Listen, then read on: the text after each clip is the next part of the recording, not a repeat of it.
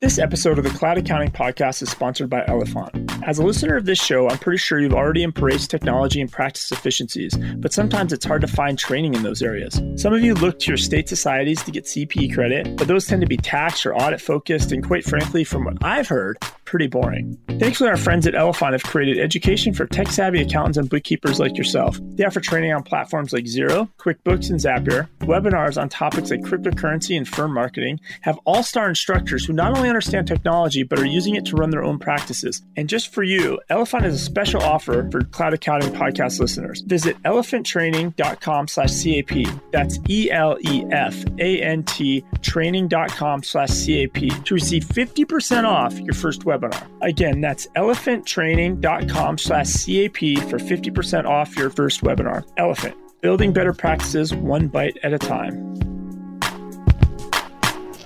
Welcome to the Cloud Accounting Podcast. I'm Blake Oliver, And I'm David Leary. and we are live at QuickBooks Connect in San Jose.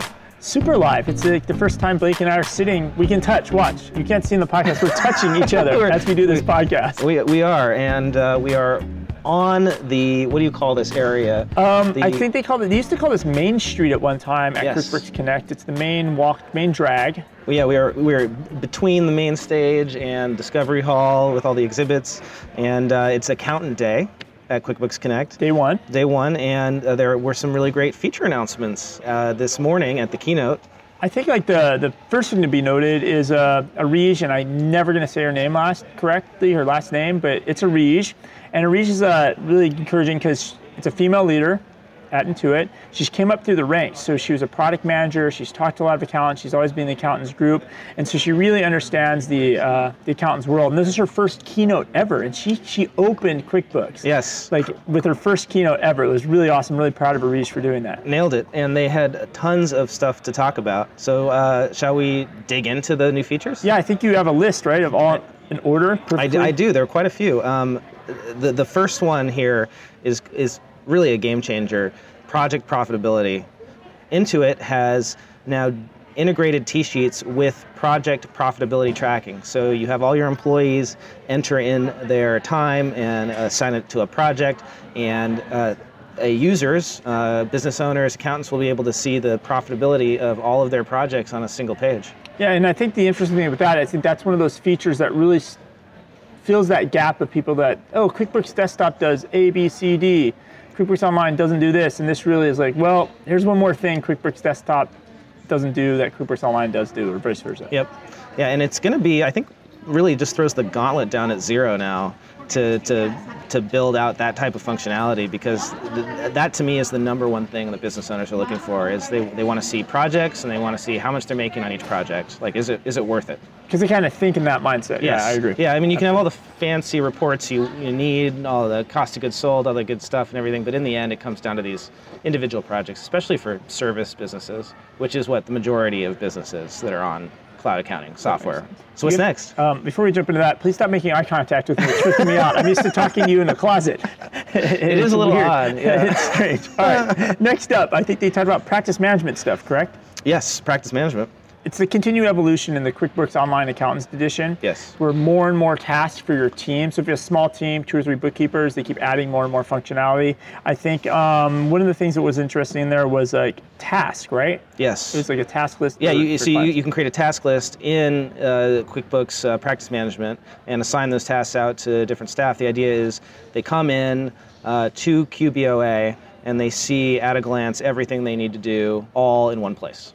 They don't have to go look through their emails or anything like that. And I think there was templates, right? So you could create a task template. If it's, you have to run payroll for client A, you could have a template of steps Yes. to do. Yes. Um, okay. Yeah, and, and, and actually, it, it rolls right into our next uh, feature, which is this uh, amazing uh, email to work feature that that uh, Intuit has now built. So the, I think I kind of missed this because I was sitting in the back, but uh, the the idea is you can forward an email, and it'll create tasks automatically using AI.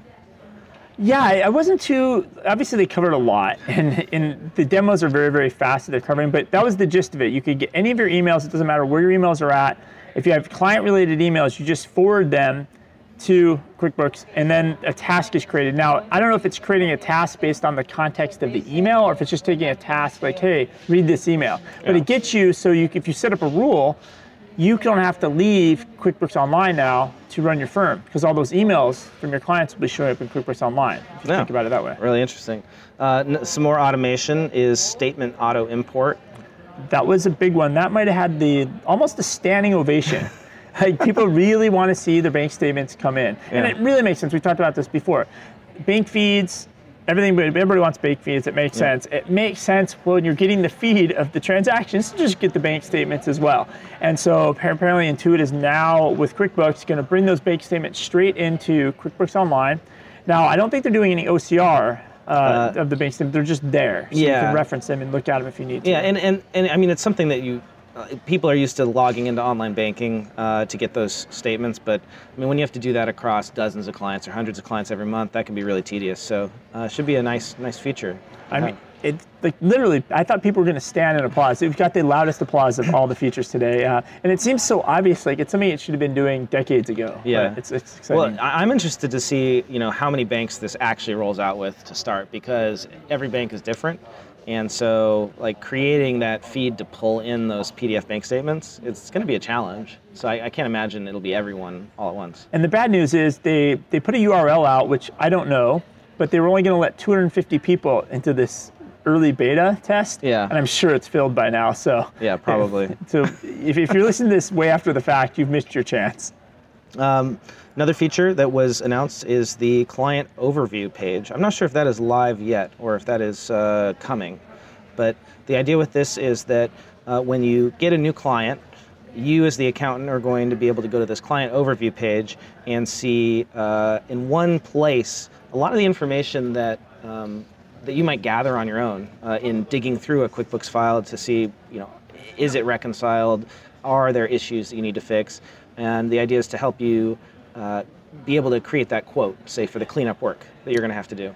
it lets you start doing advisory work at the very first level of like, oh, I see you're using payroll. You're not using Yes. payroll. You're using apps A, B, and C. You've never reconciled ever, and to give you some some basic uh, reports, so you can start having that very first day one conversation. You're not coming in blind. Yep. Right, which is really interesting. So once you connect, once they add you to their QBO as the accountant, you instantly will have this dashboard that tells you all about that client. Yeah, so uh, you're going to see the setup status. You're going to see what features are turned on, if it's payroll, sales tax, if they're using that. Uh, you'll see what apps are connected. That's a cool one. So you'll see if they've got you know Fathom connected to QuickBooks or they've got you know Gusto set up or whatnot. And then there's going to be a page of common issues showing you know, unreconciled, not unreconciled transactions. Um, oh, a number of transactions in undeposited funds. That's a big one, right? Uh, business owners are always messing that up, and you'll be able to click into those uh, numbers to drill down into the transactions, which is pretty cool. So, like from my perspective, um, this is going to automate. Uh, several hours of work that we used to do manually when we were onboarding new clients, or not onboarding, but uh, uh, doing the, the dive into their QuickBooks file to de- determine what the you know what fees we, we would charge them. Basically, we'd have like a list of, of things to go look for, like undeposited funds or unreconciled transactions or all that. And now it's all going to be in one place automatically.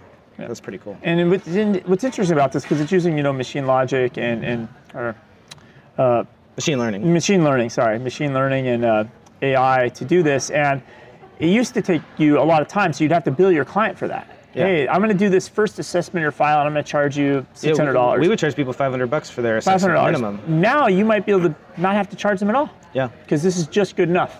Yep. Right. Uh, the only thing I noticed they didn't have in that is it should probably show any other accountants or bookkeepers you've invited to your QuickBooks online file because they you can invite more than one. It'd be nice to know who else has been invited. That's a good one. What else um, uh, on the roadmap? So they announced that benchmarking is on the roadmap for QuickBooks, uh, which is it's going to be interesting. I, I'm curious to see how that actually works. Uh, you know, the idea of being like, oh, I, I, I have a client that is a retail shop. I can benchmark them against you know other retail shops or something like that. I mean, And hopefully they used QuickBooks data.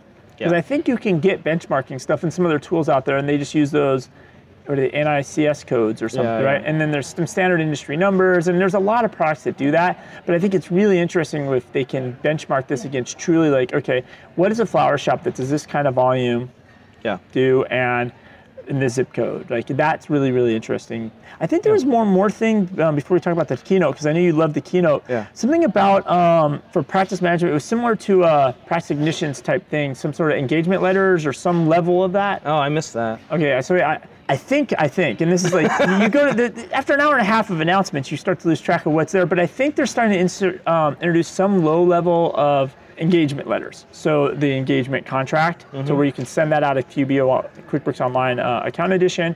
You can engage your client, maybe get them to agree on the scope of the work, and then that comes back somehow. Hmm. But I think um, kind of the practice ignition guys, it's it's really just enough for somebody who's never done it before, and then but something like practice ignition or a tool is going to be way deeper to have changes in the contract, et cetera. But I think they're tiptoeing in those waters. Well, finally, we got to talk about the keynote because I, I thought the keynote was great. It was great. It was great, and I don't think I've seen a keynote like that at Accountants Day before. So this was, um, let's see, uh, Vinh Giang. So he's a ma- magician who came to speak about showmanship and communication to accountants, which I thought was great. Being a musician myself, I've, I've taken a lot of what I learned as a musician and applied it to sales or applied it to running a practice. And I think I think that any job where you have to be on stage in front of people is going to teach you a lot, uh, especially you know. And, and Vinh said this: um, accountants are becoming advisors, right? This is, and that you know, this is a cliche at this point, uh, but showmanship is really important when you become an advisor because if you can't communicate effectively, if you can't persuade people, if you can't make them listen to you, then it doesn't matter what you're saying. Yep. So I thought those that, that it was really cool that that Intuit brought him in. Uh, he had some great uh, great lessons for us as well. Well, well, I mean, before we kind of talk about those lessons, he was really leading this back to a magician. So you can have all the technical magician skills in the world, but if you can't do that psychological kind of part and communicate properly, it doesn't matter. Yeah. And it's kind of the same thing. You can have tons of information about numbers. You can know all the numbers, but if you can't communicate them properly to your client, it's just not going to matter. You're not going to be able to look magical to your client. So uh, the five takeaways he gave us uh, in terms of just just basic communication, um, rate, right? So this is what the speed at which you speak. So if you're speaking slowly or quickly, uh, volume, varying your volume is really important, right? So uh, you've got to sometimes you got to be quiet. Sometimes you have to be loud and get excited, right? Hopefully we're doing that on the podcast to keep you engaged and interested. That was my take on this. I'm like, oh, I should pay attention to some of these. What are the rest? Uh, we had pitch, and pitch is an interesting one because he kind of related to uh, melody. Like you cannot remember all the words in your favorite book on one page, but you can remember the same number of words if they're in a song. Yep. And it's because of that uh, pitch and the So melody. maybe we should sing the podcast, David. You have the musical background, not me. Uh, tonality, that means feeling your words, right? So uh, uh, stretching them out, uh, elongating those vowels, uh, really showing that you love accounting. Did I do that right? I I think so. I, yeah, think. I dug I- into and that. that's one I think I feel like I've always done okay with. But the next one is the one I'm horrible at, which is the pause. Because you say um, so, I'll say lots of things like that to fill that space, Yeah. and just he, he's, he really said just practice pausing because it'll make you naturally stop naturally stop saying um, so. What's the other things people say? What do you say, Blake, when you Uh, pause? right, Right. Yeah. All those words that you don't want to say, uh, like like, and it gives your customer or client the opportunity to speak, which is important because we don't always do the best uh, job of listening. Um, the other big takeaway, I think you didn't really know it, was the kind of the lesson of sometimes there's something that seems impossible and you can't just attack it. You just have to take one little step because you don't know what step two is going to be until you take step one. And I think that was a bigger take, a, a huge takeaway that was more mental, right? And if you could take that first step, you know what to do next. But don't try to figure out step two and step three because it's almost impossible. Just take step one.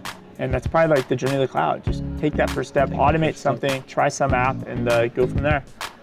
I think that's it. That's day one, which is very exhausting. We should do this again tomorrow. We'll, we'll be back tomorrow with takeaways from the main day of QuickBooks Connect. Until then, this is Blake Oliver and David Leary. signing off. Bye, guys.